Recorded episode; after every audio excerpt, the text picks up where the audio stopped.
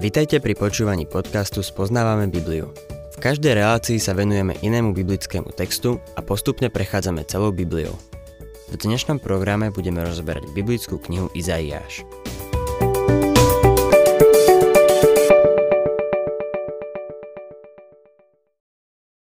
Milí poslucháči, tretia kapitola Izaiáša pokračuje v proroctve, ktoré začalo v predchádzajúcej kapitole. Kapitoly 2 až 5 predstavujú jedno ucelené proroctvo. V tejto kapitole vidíme dôraz na príčiny skazy Izraela, čím boli slabá vláda a uvoľnené a nízke mravy. Boh vyniesol súd nad izraelským národom. Popri tom budeme vidieť aj Boží súd nad okolitými národmi a úprimne povedané, je to jedno z najpozorhodnejších proroctiev, aké v Božom slove máme. Mnohé z nich sa už doslova naplnili. Môžeme však vidieť, že Boží súd nad Izraelom je tvrdší a ostrejší ako nad inými národmi. Prečo? Izrael bol Boží vyvolený národ a mal osobitný a blízky vzťah k Bohu. Výsady vedú k zodpovednosti. Izrael ako národ mal viac svetla ako ktorýkoľvek z jeho susedov a odmietnuté svetlo prináša tvrdý trest, ako budeme v tejto knihe vidieť. Predmet Božieho súdu ťa, milý poslucháč, možno pohoršuje, ale nestrkaj prosím hlavu do piesku. Postavme sa čelom realite, či sa nám to už páči alebo nie. Boh trestá hriech. Hriech nepotrestá iba v budúcnosti, ale potrestal ho už aj v minulosti. A vôbec sa za to neospravedlňuje. Proroctvo, ktoré máme pred sebou, predstavuje obraz Izaiášovej doby a naplnilo sa. Jeho naplnenie však neznamená, že stratilo svoj význam, lebo podmienky, ktoré sú v ňom opísané, budú znovu prevládať na konci vekov a vyvolajú Boží hnev nielen nad Izraelom, ale nad všetkými národmi sveta. Prvých 15 veršov sa zaoberá slabou vládou a ženským oblečením. Tieto dve témy sa zdá, že vôbec spolu nesúvisia ale budeme vidieť, že nie sú od seba tak vzdialené, ako sa na prvý pohľad zdá. Slabá vláda je dôsledok nedostatku vedenia, o čom svedčia panovníčky, ktoré boli pri moci. Budeme vidieť, čo tým myslí. Otvorme si teda tretiu kapitolu Izaiáša a budem čítať prvý verš.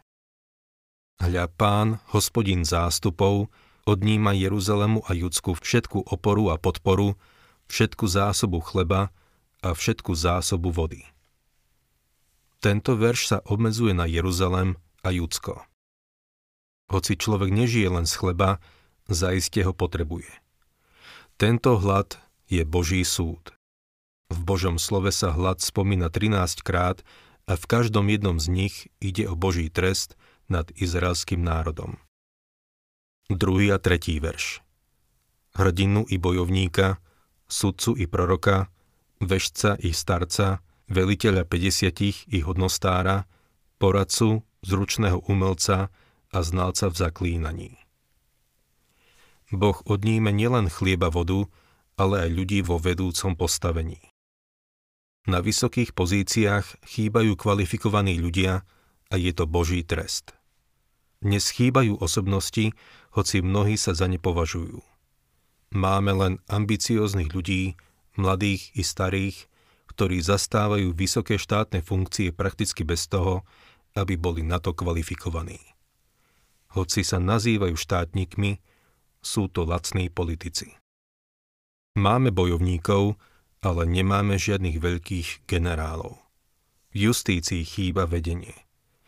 Máme znepokojujúcu vlnu kriminality, lebo sudcovia sú na zločincov mekí. Kde je prorok, veštec či starec? Kde sú štátnici? Máme iba skupinu chytrých politikov, ktorí vedia, ako robiť kompromisy. Nehovorím o nejakej konkrétnej politickej strane. Jednoducho hovorím, že keď sa v národe nenájdu velikáni, je to znak dekadentnej doby a Božieho súdu. Keby sme sa presunuli do oblasti umenia, nie je to o nič lepšie. Hviezdy brnkajú na gitare, a vrieskajú do mikrofónu na plné hrdlo, no ani sa to nedá nazvať hudbou. No napriek tomu hovoria, že je to génius. Na druhej strane literárni kritici ospevujú spisovateľov, ktorých diela sú plné špinavosti. A čo oblasť vzdelania? Voľa kedy sme verili, že vzdelanie je riešením na problémy sveta. Dnes je jasné, že školstvo si nevie poradiť ani s vlastnými internátmi. Voľa kedy sme mali drevené lode a železných mužov. Ale dnes máme železné lode a drevených mužov. Sú to len figurky. Naše vedenie je len sada figúrok. Štvrtý verš. Za kniežatá im dám chlapov a zavládne nad nimi samopaš. Čo sa týka schopností, ľudia na vysokých pozíciách by mali nosiť plienky. Riadia nás nedozretí mladíci, ktorí sú úplne nekompetentní. Toto bolo presne to, čo zapríčinilo pád vtedajšieho Izraela. Vodcovia boli mentálne na úrovni chlapcov. A tak ich Boh poslal do zajatia. Potrestal ich. 5. verš. V ľude bude utláčať jeden druhého, každý svojho blížneho, chlapec bude bezočivý k starcovi a podliak k váženému mužovi.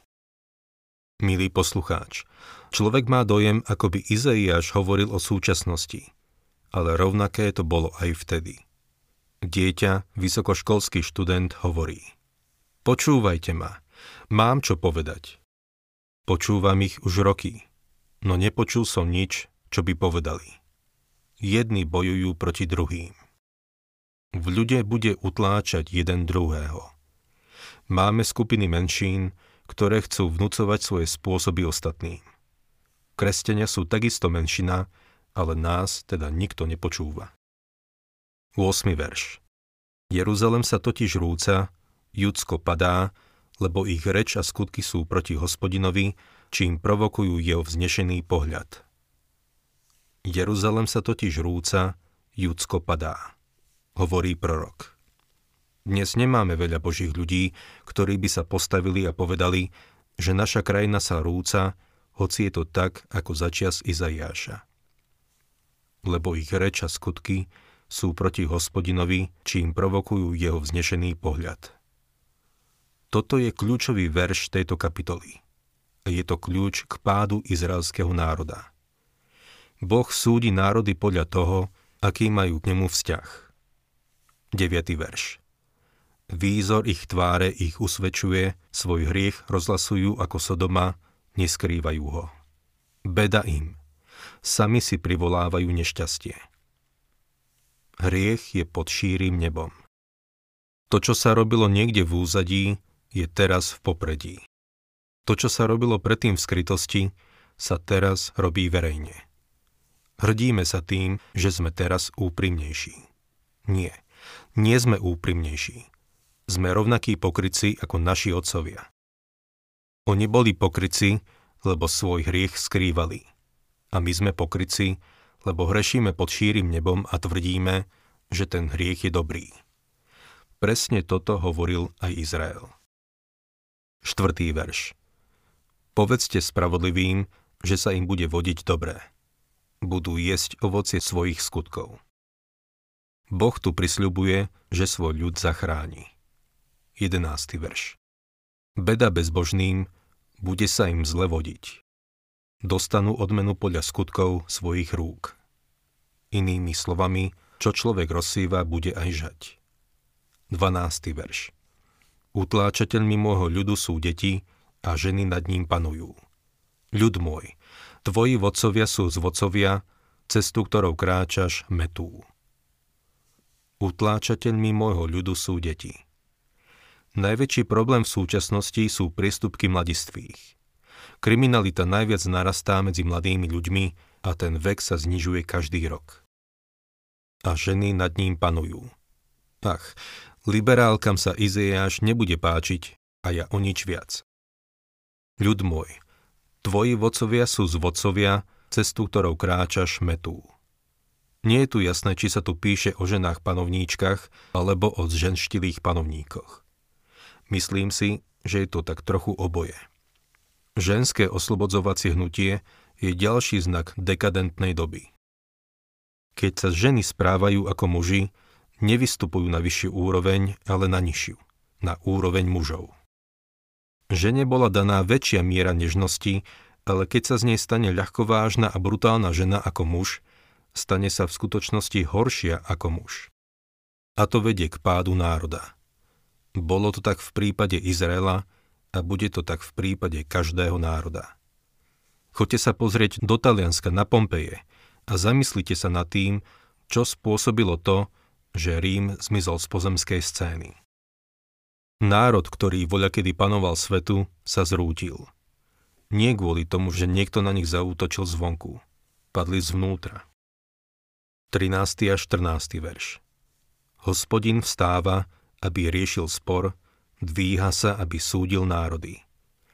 Hospodin začína súd nad staršími svojho ľudu a jeho kniežatami. Vy ste spásli vinicu, v dome máte korisť od úbožiaka. Starší a kniežatá sú vodcovia národa. Boh kládol vinu na dospelé vedenie. Boh to dával za vinu dospelému vedeniu. Problém s mladistvými nemal svoj pôvod medzi mladými ľuďmi. Začias Izaiáša bolo niekoľko ľudí, ktorí sa snažili zbohatnúť a panovať nad všetkými ostatnými. V dome máte korisť od úbožiaka.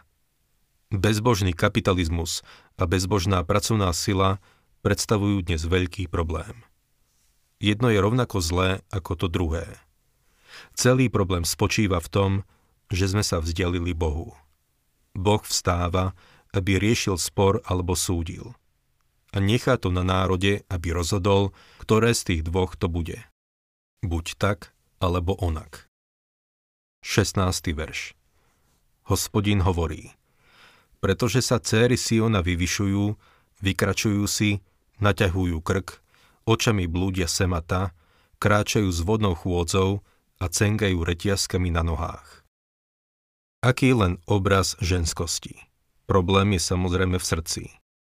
V 1. Petrovom 3.1 až 4 čítame Podobne ženy, buďte podriadené svojim mužom, aby ste aj tých, čo sú neposlušní slovu, bez slova získali svojim správaním, keď uvidia váš čistý život v Božej básni. Vaša ozdoba nech sa nezakladá na vonkajšku, na nápadne zapletaných vlasoch, v navešanom zlate a na honosných šatách. Ale ozdobou nech je to, čo je skryté v srdci a je neporušiteľné. Totiž tichý a pokojný duch, ktorý má veľkú cenu pred Bohom. V manželskom poradenstve Vždy manželským párom hovorím, že manželstvo držia pokope tri prúty. A tri prúty nie je ľahké zlomiť. Prvý je telesný a je veľmi dôležitý. Potom je psychologický prúd, čiže spoločné záujmy. A tretí prúd je duchovný. Spoločná láska k Bohu a jeho dielu. Ak sa manželka pokúsi udržať si manžela iba telesnou príťažlivosťou, raz príde čas, keď už nebude mať záujem. O tom tu Peter píše. Ženská príťažlivosť by mala byť viac ako to, ako sa oblieka a aké má vlasy. Jej krása by mala spočívať v tom, ako žije svoj život v tichom a pokojnom duchu. Izaiáš vykresľuje ženy tej doby ako naduté a sexy, a ktoré kráčajú s vodnou chôdzou a cengajú retiaskami na nohách. 17. verš Pán dá oprašivieť temenu dcer Siona, hospodin obnaží ich čelo. V tomto verši hovorí o chorobe. Dnes máme epidémiu polavných chorôb. A hoci dievčata vyzerajú atraktívne, sú ako hady pri ceste a mnohí muži majú hlavu v smútku. Verše 18 až 24 V ten deň pán odstráni ozdoby. Šperky z nôh, diadémy a mesiačiky, náušnice, náramky a závoje, turbany, retiasky z nôh, stužky, voňavky a talizmany, prstenie a krúžky z nosa, rúcha, plášte, šatky a vrecúška, zrkadlá, košielky, čelenky a štóly. Na miesto vône bude zápach a miesto opaska povraz. Na miesto kučier bude plešina, miesto nádherných šiat vrecovina a na miesto krásy vypálený znak. Ženské šaty sú barometrom každej civilizácie. Keď sa ženy oblíkajú cudne, hovorí to niečo o celom národe. V týchto posledných veršoch je spomenutých 20 doplnkov, ktoré ženy nosia. Určite nie je nič zlé na ženskom štýle obliekania, pokým nie je nevhodný či vulgárny. Myslím si, že s tým, čo máme, by sme všetci mali vyzerať čo najlepšie. Aj keď podaktorí nemáme veľmi na výber. Boh neodsudzuje ženy Izraela za to, ako sa v tej dobe oblíkali. Hovorí o vnútornom živote. Boli povýšenecké a drzé. Skutočná ozdoba je pod kožou, nie na koži. Ženské šaty sú kľúčom k národným mravom.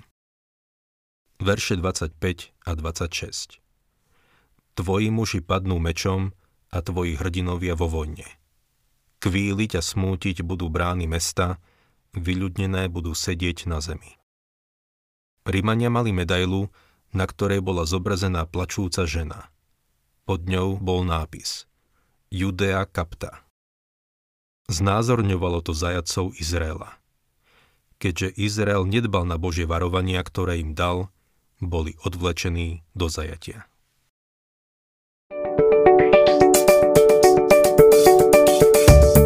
Ak sa vám páči program Spoznávame Bibliu, budeme radi, ak ho odporúčite svojim známym a dáte like, alebo nás začnete sledovať na facebookovej stránke Spoznávame Bibliu a ak vás niečo oslovilo alebo zaujalo, napíšte nám cez Facebook alebo na adresu spoznávame.bibliu zavinač gmail.com.